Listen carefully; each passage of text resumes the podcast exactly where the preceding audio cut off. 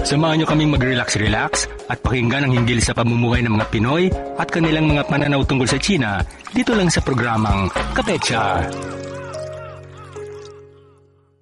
Magandang gabi po mga giliw na tagapakinig. Welcome sa programang Kapetcha. Usapang pelikula po ang hatid namin sa inyo. Ako si Mac, kasama pa rin ang aking movie buddy na si Sarah. Magandang gabi po mga kaibigan, ako si Sarah. Kami po ay nagsasahing babawid mula sa Beijing. Samahan niyo kami sa susunod na kalahating oras para sa pelikulang Chino No Dayo.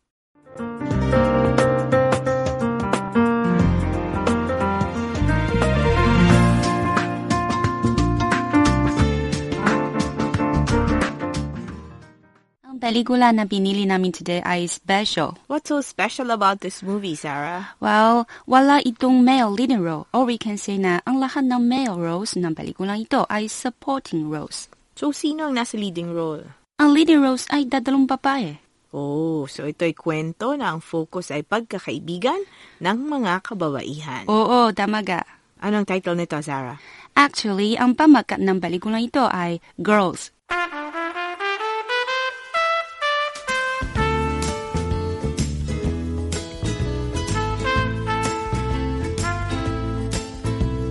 Ang pelikulang ito ay kwento ng pagkakaibigan ng tatlong talaga na sina Mei, Wen at Kimi. Kaya nabagahalaga ang actress para sa tatlong girls ha? Well, ang actress na kumaganap ay sina Yang Zishan, Chen Yihang at Xue Kaiqi. Ang mga dating listeners ng pelikulang Chino No Dayo ay tiyak na pamilyar kay Yang Zishan noong nakaraang mga episodes.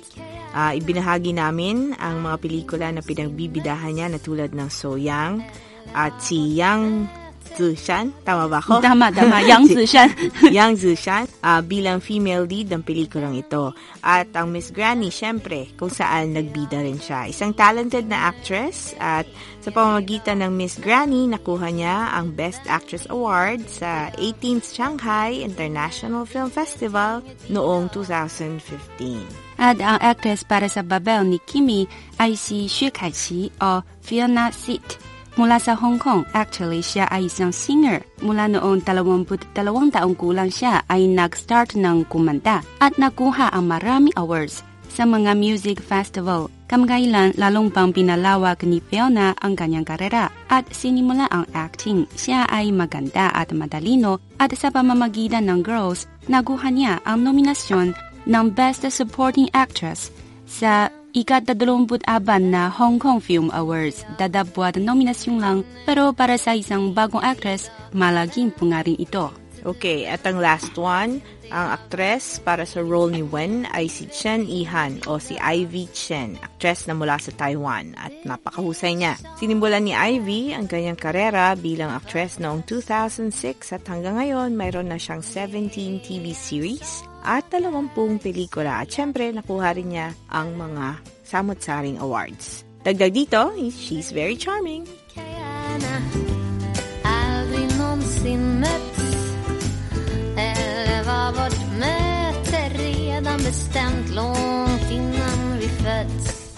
Ang lahat ng tatlong actress ay mahuhusay pero meron silang sari-sariling estilo. Halimbawa, si Ivy ay adorable at gentle at samantalang si Fiona ay amazing beauty. Habang si Yang Zishan naman ay isang intellectual at professional. Sila ay kumakatawan sa tatlong type ng modernong babaeng Chino. Oo, what's interesting is ang director ng pelikulang ito ay female ring. Siya ay si Huang Zhenzhen mula sa Hong Kong ring tulad ni Fiona. At ayon sa bahayag ni Director Huang, sa pamamagitan ng pelikulang ito, gusto niyang ibagita ng malalim na malalim at nagkakaduwang damdamin sa pagitan ng mga kababaihan. So, pakinggan natin ang kwentong ito ng mga girls kasama si Ate Mac.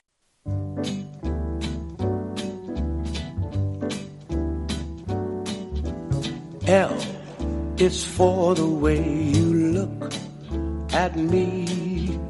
O is for the only one I see.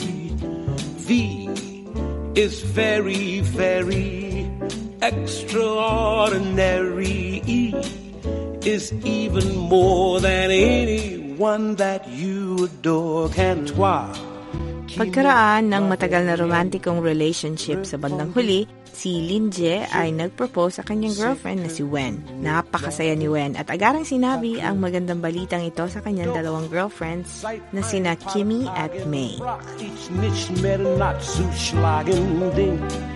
Ich lieb nur dich allein. Sina Wen, May at Kimmy ay matagal nang magkaibigan mula pa noong high school. Nito mga sampung taong nakalipas, magkakasama sila bawat oras at bawat lugar at ibinahagi sa isa't isa ang lahat pati ang kanilang mga secrets. Sa kanilang tatlo, si Kimmy ang pinakamaganda. Bukod dito, isinilang siya mula sa isang mayamang pamilya. Ang philosophy niya ay enjoy life, which means paglalakbay, shopping, at may love again and again. Para naman kay May, siya ay opposite ni Kimmy. Siya ay calm, intellectual, at ang pinakamalaking interest niya ay hindi romantikong love pero ang karera. Sa universidad, si Xiaomei ay directing major at ang pangarap niya ay maging isang famous na film director. Kumpara sa dalawang kaibigan, ordinary si Wen. Hindi siya napakaganda o napakayaman tulad ni Kimmy at hindi rin siya matalino tulad ni May. Ang pangarap niya ay simple rin. Hindi paglalakbay sa buong mundo o maging famous na director. Gusto niyang magpakasal kasama ng nobyo at bumuo ng isang magandang pamilya. At dahil dito, datapwat pinaka-ordinary siya sa tatlong babae, siya ang pinakaunang nagpakasal. At sa oras na nag-say yes siya, ay pinalalagay ni Wen na dumating na siya sa pinakamasayang oras ng kanyang buhay.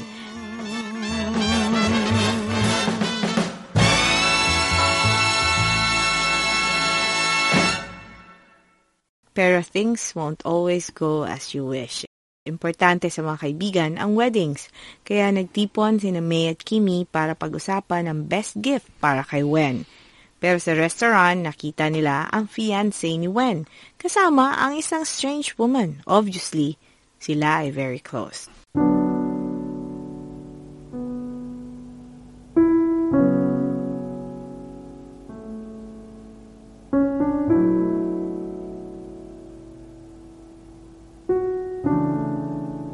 Nadiskubre nila ang affair ng groom-to-be.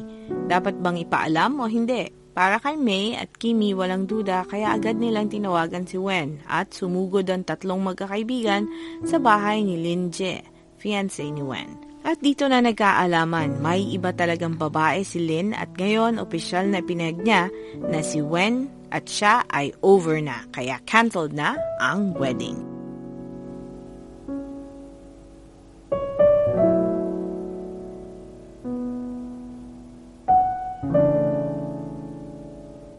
Siyempre, devastated si Wen. At tulad ng karamihan ng mga tao na talo sa pag-ibig, nag-self-pity si Wen at nagbitiw sa work, umiyak all day and night, laging lasing at walang ganang kumain at di rin naliligo.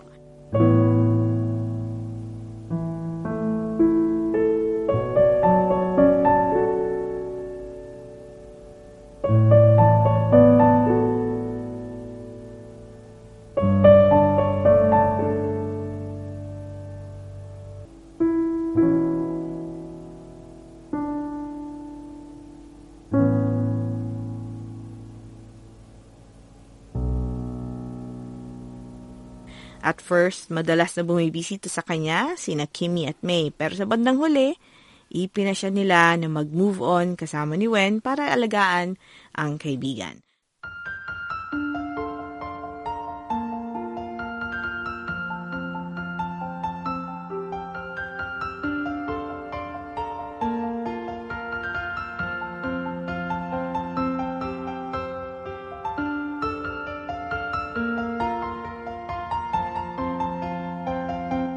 Sa tulong ng dalawang kaibigan, unti-unting nanumbalik sa normal life si Wen. Taos puso ang kasayahan at thankful na meron siyang dalawang mabuting kaibigan at handa na siyang mag-cheer up at mag-move on.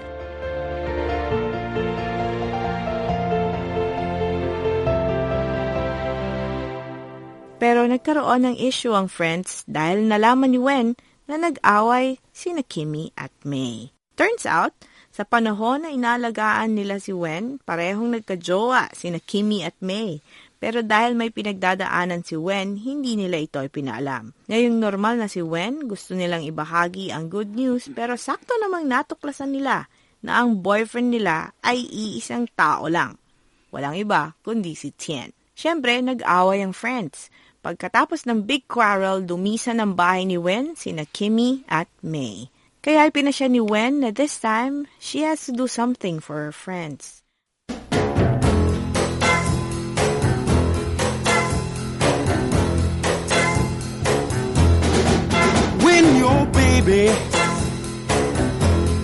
At isinagawa ang plano para ipakita ang totoong kulay ni Tien. At ang big reveal ay naisagawa sa isang K T V kung saan pinatunayan ni Wen na total player talaga si Tien at biniktima ang dalawa niyang friends. Naayos ang lahat ng tampuhan at sa K T V nakilala ni Wen si Xiao Li. And sparks flew for both of them.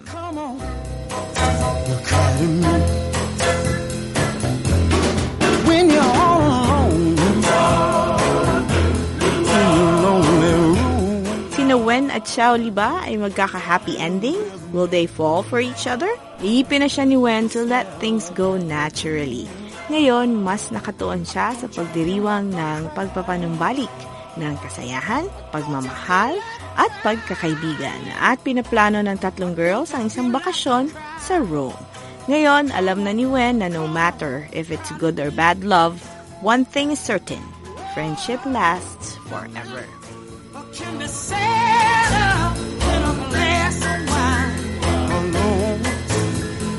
Loneliness, loneliness, such a waste of time. Oh yeah!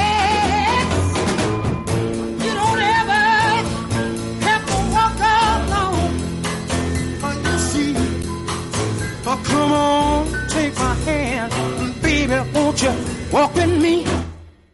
O, diba, Sarah? Napaka-heartwarming naman ang kwento of friendship and how it overcame hardships ng pelikulang Girls. Oo, sa ilang komentaryo sinabi na a little flat ang plot, simple story. Pero sa balagay ko, ito ang nakaka-touch na part ng pelikulang ito. Halimbawa, ang reaction ni Wen pagkatapos na mabigo sa love, naglasing at nawala sa sarili bansamantala, ito ang bagay na matalas na ibinagdaanan ko rin at ng aking mga kaibigan. Oo, talaga. Talaga. So dahil dito, ang kwentong ito ay common pero pwede namang mag-resonate sa mga tao. Gaya ng taking care of someone who got cheated on or someone who was badly hurt.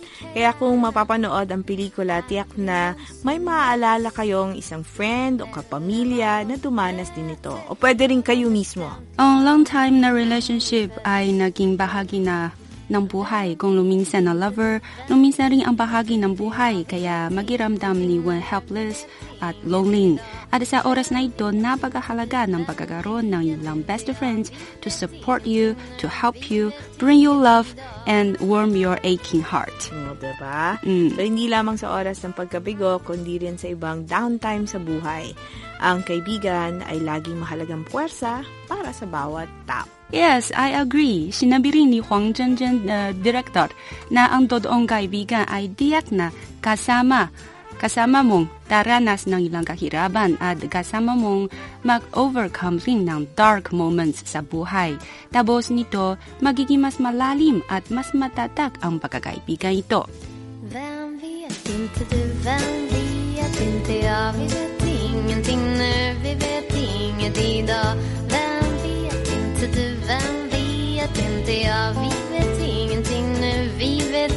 idag.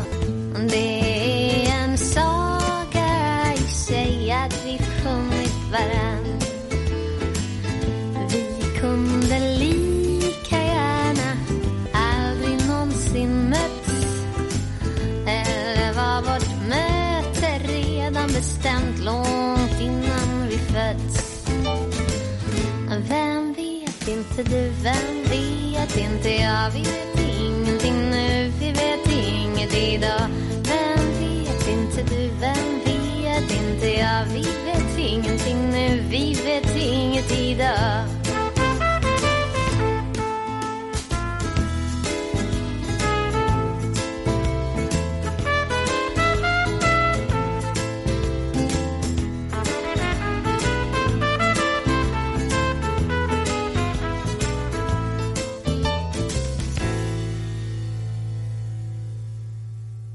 Sa pagtatapos ng balikulang ito, sinabi ng tatlong girls na sa hinaharap, no matter what happens, diyak na namumuhay silang malapit sa isa't isa, kaya maaring patuloy na ibahagi ang mga kakanaban sa buhay at tulungan ang isa't isa till they grow old.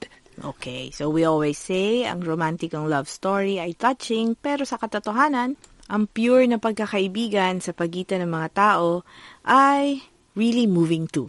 Dama, well, bilang pagtatapos, bakinggan natin ang awarding na pinamagatang Summer and the Fall. Ano ibig sabihin ito? Well, ang awarding to ay tungkol sa pagkakaibigan ng girls. Tatapwat iba-iba ang mga character tulad ng Summer at Fall. Naging magkakaibigan sila at supported each other sa bawat oras ng kanilang buhay, tulad ng tatlong girls sa pelikula. Okay, so pakinggan natin ang kantang Summer and Fall na inawit ni Fan Wei Chi.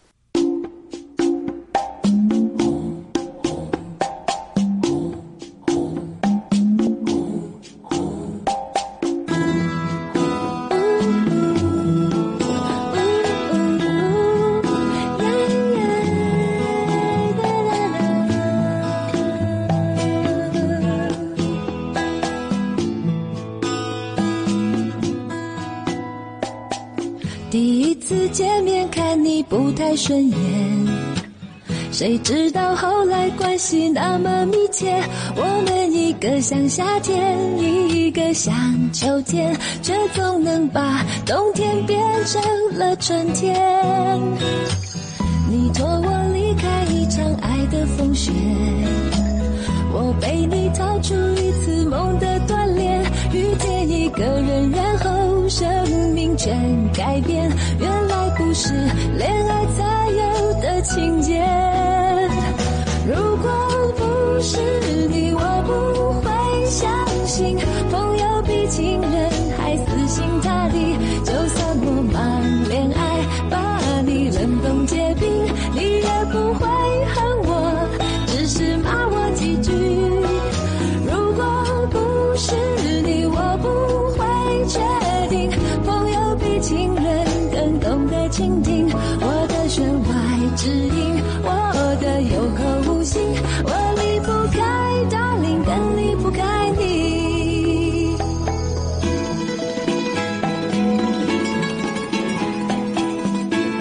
你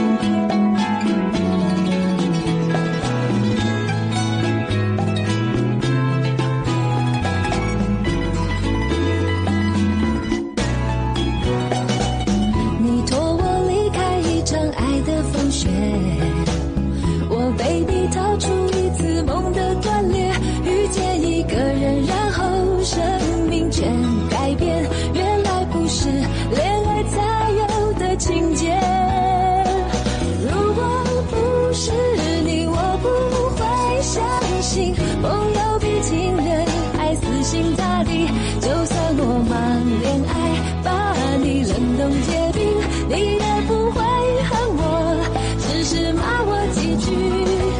如果不是你，我不会确定朋友比情人更懂得倾听。我的弦外之音，我的有口无心，我离不开 darling， 更离不开你。你了解我所有得意的东西，才尝过我冷水，怕我忘记。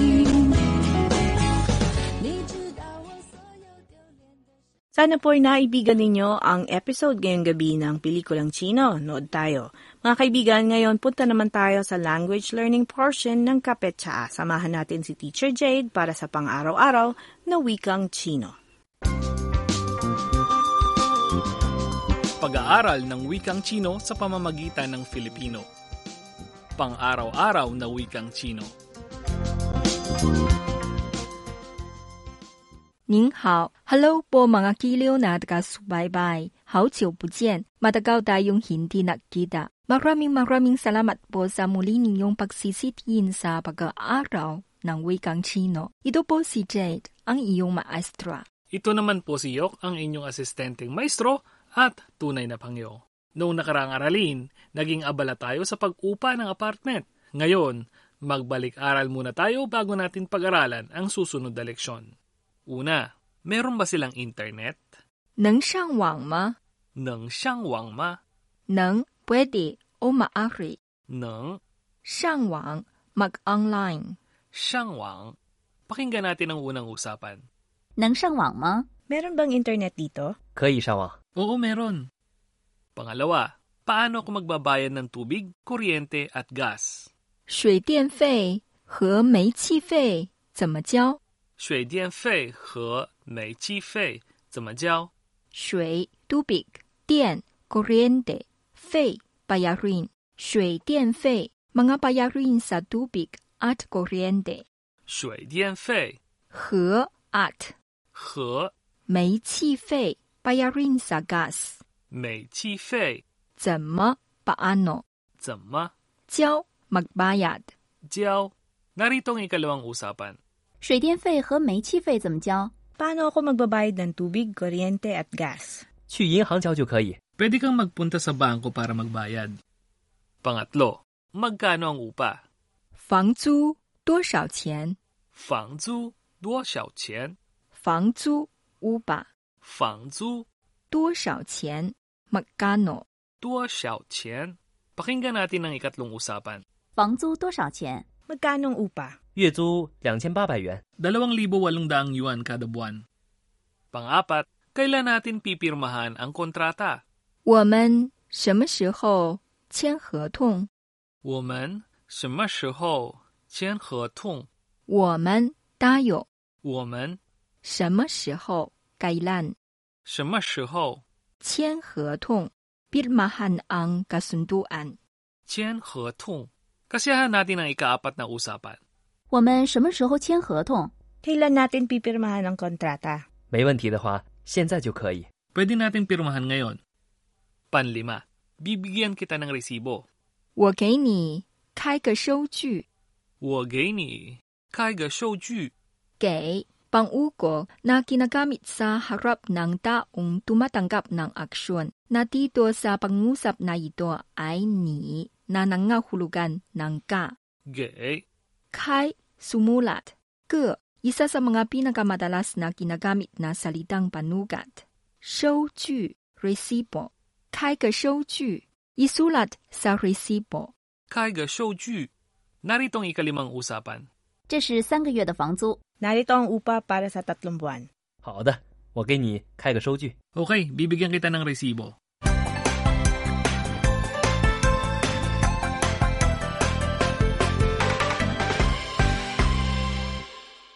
Okay, para sa araling ito, pag-aaralan natin ang mga kapakipakinabang na ekspresyon na may kinalaman sa paglipat ng bahay. Una, gusto kong umupa ng sasakyang panghakot ng mga gamit. 我要订一辆搬家的车. 我要订一辆搬家的车. 我, ako. 我. 要, gusto o kailangan. 要. 订, mag-book o umarkila. 订. I, isa, liang, salitang panugat para sa sasakyan. Iliang, isa. Iliang.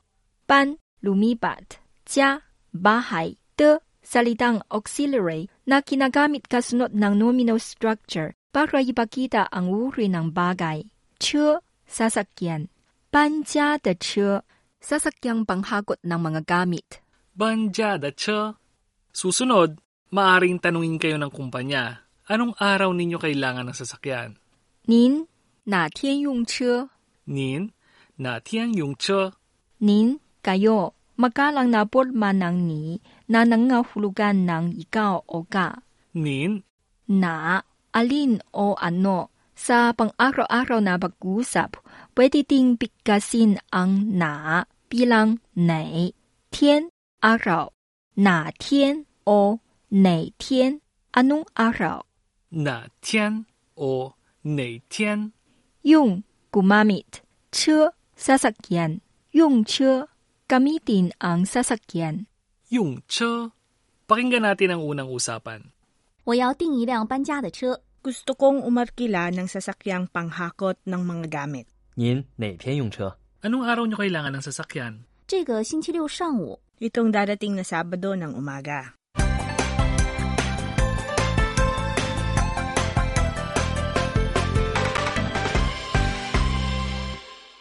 Kung marami kayong gamit sa bahay at gusto ninyong malaman kung ilan ang taong maipapadala nila, maaari ninyong itanong, ilang taong pwede ninyong ipadala? Nin neng pai, jige ren lai? Nin neng pai, jige ren lai? Nin, kayo, makalang napod manang ni na nangahulugan ng ikaw o ka? Nin? Nang, pwede o maaari? Nang? Pai, ipadala. Pai? Ji, ilan, ge, isa sa mga pinakamadalas na kinagamit na salitang panukat. Ren, tao, jige ren, ilang tao. Jige ren. Lai, pumarito. Lai. Pakinggan natin ang ikalawang usapan. Nin de dongxi duo ma? Marami ba kayong gamit na hahakutin? Po shao, nin neng pai jige ren lai? Oo, ilang taong pwede niyong ipadala? Sige ren ba? Mga apat na tao.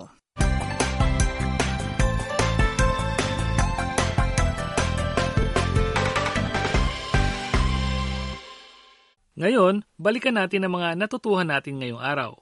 Una, gusto kong umupa ng sasakyang panghakot ng mga gamit.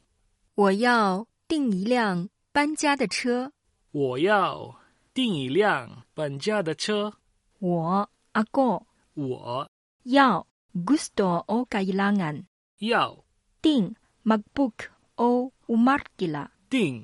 一, isa, 量, salitang panukat. Para sa sasakyan, ilang, isa. Ilang. Pan, lumipat. Jia, bahay. De, salitang auxiliary na kinagamit kasunod ng nominal structure para ipakita ang uri ng bagay. Che, sasakyan. Banja de che, sasakyang panghagot ng mga gamit. Banja de che. Susunod, maaring tanungin kayo ng kumpanya, anong araw ninyo kailangan ng sasakyan? 您哪天用车? 您哪天用车? 您 kayo, magalang na pulma ng ni na nangahulugan ng ikaw o ka. 您哪天 o 哪天 anong araw? 哪天 o 哪天 yung gumamit, 车 sasakyan, 用车 gamitin ang sasakyan. 用车 Pakinggan natin ang unang usapan. 我要订一辆搬家的车. Gusto kong umarkila ng sasakyang panghakot ng mga gamit. 您哪天用车? Anong araw nyo kailangan ng sasakyan? 这个星期六上午. Itong darating na Sabado ng umaga.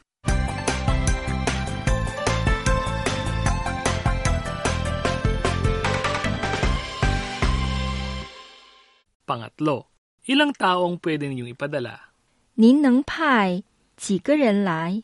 您能派几个人来? 能 pwede o maaari. 能 派 ipadala. 派 几个人 ilang tao. 几个人 来 pumarito. 来 Pakinggan natin ang ikalawang usapan. 您的东西多吗? Marami ba kayong gamit na hahakutin? 不少,您能派几个人来? Oo, ilang taong pwede niyong ipadala? 四个人吧. Mga apat na tao.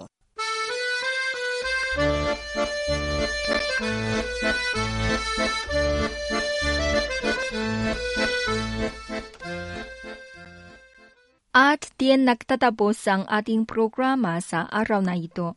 非常感谢, maraming salamat po. 多保重, ingat at 再见. Ito po si Jade. Ito naman po si Yok, ang inyong asistenteng maestro at tunay na pangyo. 再见.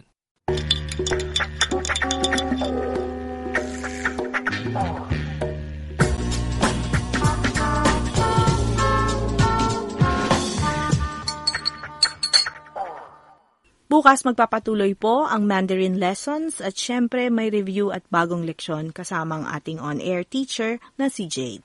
Ako si Sarah. Sa bandong ito nagtatapos ang programang Kape at Saa, ang programang imported mula sa Beijing. Imported pero swak na swak naman sa panlasang Pinoy. Magandang gabi po.